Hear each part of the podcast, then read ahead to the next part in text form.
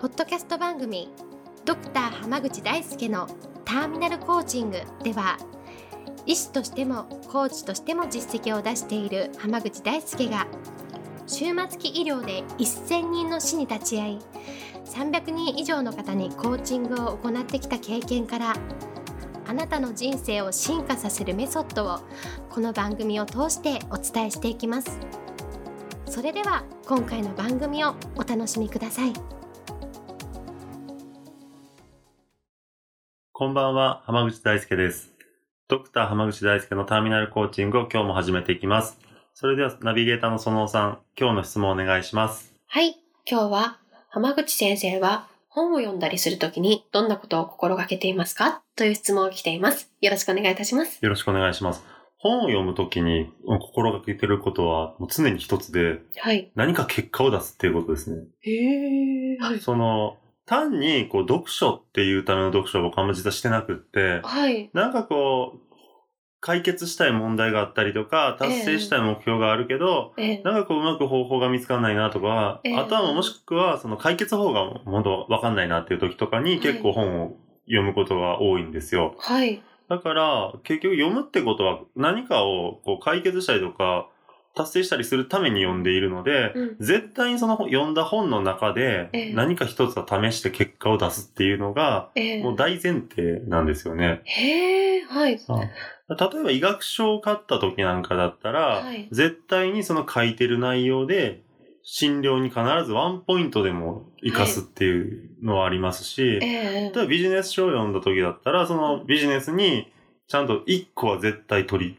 込む。もしくはその医療に活かせれることの場合だったら、うん。医療に取り込んで、うん。例えばその今までよりも診療技術が上がったりとか、はい。診療効率が上がったりとか、はい。っていう風な結果が出るまで何回もやるっていうのが、本当にいつもやってることですね。なるほど。本で得た知識を何かしらの形で行動に移していくそうですみたいな感じですか？はい。だからまあ言ったら、一冊買ったら絶対、あ、一冊買ったら、一冊読んだら、ええ。その、絶対一個はなんか、やりますね。へえ、そんなにでも自分でこう、意識できるものなんですか？これが生きるぞみたいなのってわかるものなんですか、結構。だから意外と、ええ。あの、まあ、直感的な部分も多いんですけど、ええ。その直感をど、じゃあどんな時に感じるかっていうと、ええ。なんかその自分の、まあ言うたらいろんな活動、医師とかコーチとかはい。の活動の中で、うん。あ、これはなんか使えそうだなとか、うんあ、こういうやり方あるんだっていうふうに思ったやつっていうのは、やっぱうん。一回やってみようかなって思うことが多いですね。ええ最初にそれこそ本を手に取る時点でそこまで見えてるんですかね？まあ、まあええ、買うときに僕、ええ。意外と、あの、本屋で買うんですよ、本って。ああ、もう普通に並んでる本を買うそうです。あの、ちょっとあパラパラ見てから買いたい派なんで。あ、はい。えええだから、まあ、パラって見て、あ、これなんか面白そうだなと思ったら買うっていうのが多いですえね。なるほど。それは普段から何かこう考えてたりみたいなことがあるんですかね？ずっと、なんかこれは解決したいな、みたいな問題を考えてるとか。まあ、日々生きてれば結構いろいろ、ね、うんあの、例えば、ええ診療でも、なんかこういうケース、思ったほどうまくいかなかったなとか、ええ。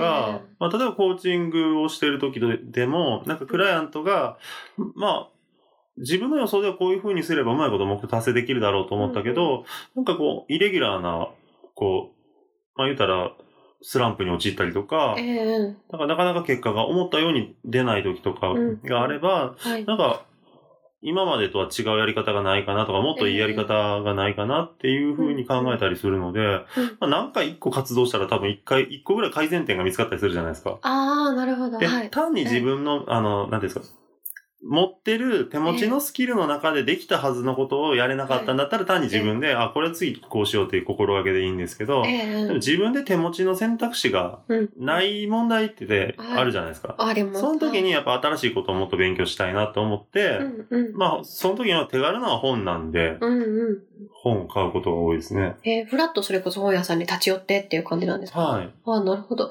それこそ、自分でこの問題を解決しに、この本を探しに行こうみたいなモチベーションで行くっていうわけではない。いや、どっちかというとね、フラッと行った時に、あ、それ、そういえばこれ、お今こうういうの問題があったなとか、ええ今こういう、最近こういうことで引っかかること多いなと思ったのをこうええ手に取るっていう。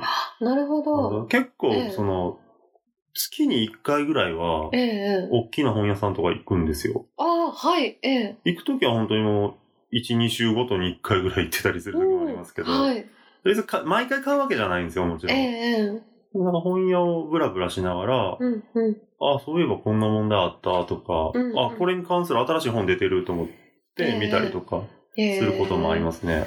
なるほど。じゃあもう行ってみて、うん。ああ、思い出して、これ、そういえばそうだった、みたいな感じでって感じです。で、まあ、言ったらまあ割と読みたかった本を買った、なんていうかな、その、単にベストセラーだから買ってるとかっていうのはあんまりないないし、流行ってるから買ってるのはあんまりないので、なるほど。だから興味あるのを買ってるから、まあ言うたええ。らすぐ読むし、ええで読ん読んだらやっぱり、あ、これ解決策につながると思ったらやっぱすぐ試すし、っていうので買ってってますね。なるほど。もう解決したい問題がすごい意識できてて、そこに、こう、なんとなく合いそうなものが出てきて、おうじゃあこれ読んですぐ実行してみよう、みたいな。そうです、そうです。なるほど。だから行動に移していけるみたいなそうなんですよ。はい。だからまあ、ええ行動前提っていうのはやっぱ、まあいろんな、普段からええ解決したい問題をたくさん抱えているから、ええふとした時に、うん、うん。まあそう、その、タイトルとかではこれいけんじゃないかなっていうのにこうピンときやすいですね。うん、なるほど。なんか普通の人ってやっぱりベストセラーだからとか、はい。売れてるからちょっと読んでおこうかなみたいなは情報のこう本の読み方しちゃうような気がするんですけど、はいそれとは全然違う感じなんですね。そうですね。だからもええう本当にすっなんか100万部超えた本とかだったらええ確かにちょっと読んでみようかなっていう感じは はい。ええありますね。ええちょっと話題ぐらいだったら、うんうんまあ、よほど時間があって、うんうん。なんか読もうかなという時以外はあんま読まないですね。なるほど。じゃあもう自分に生きるっていうことが見えてるものっていう感じですかね。はい。なるほど。そういうふうに考えを変えていくと、確かに行動に移したりとか、そうですね。知識だけで終わらないですよね。はい。もう行動するために買ってるみたいなもんなんで。ええなるほど。はい。そこがやっぱり活かせ、その本読んでも、ええ全然、まあいい、いい話を聞いたとかでええ終わる人と、はい。何か結果が出る人の違いかなと思うんですよ。やっぱりそのせ、せっかくまあ言ったら本も、ええなんか本っていうと、割とみんな、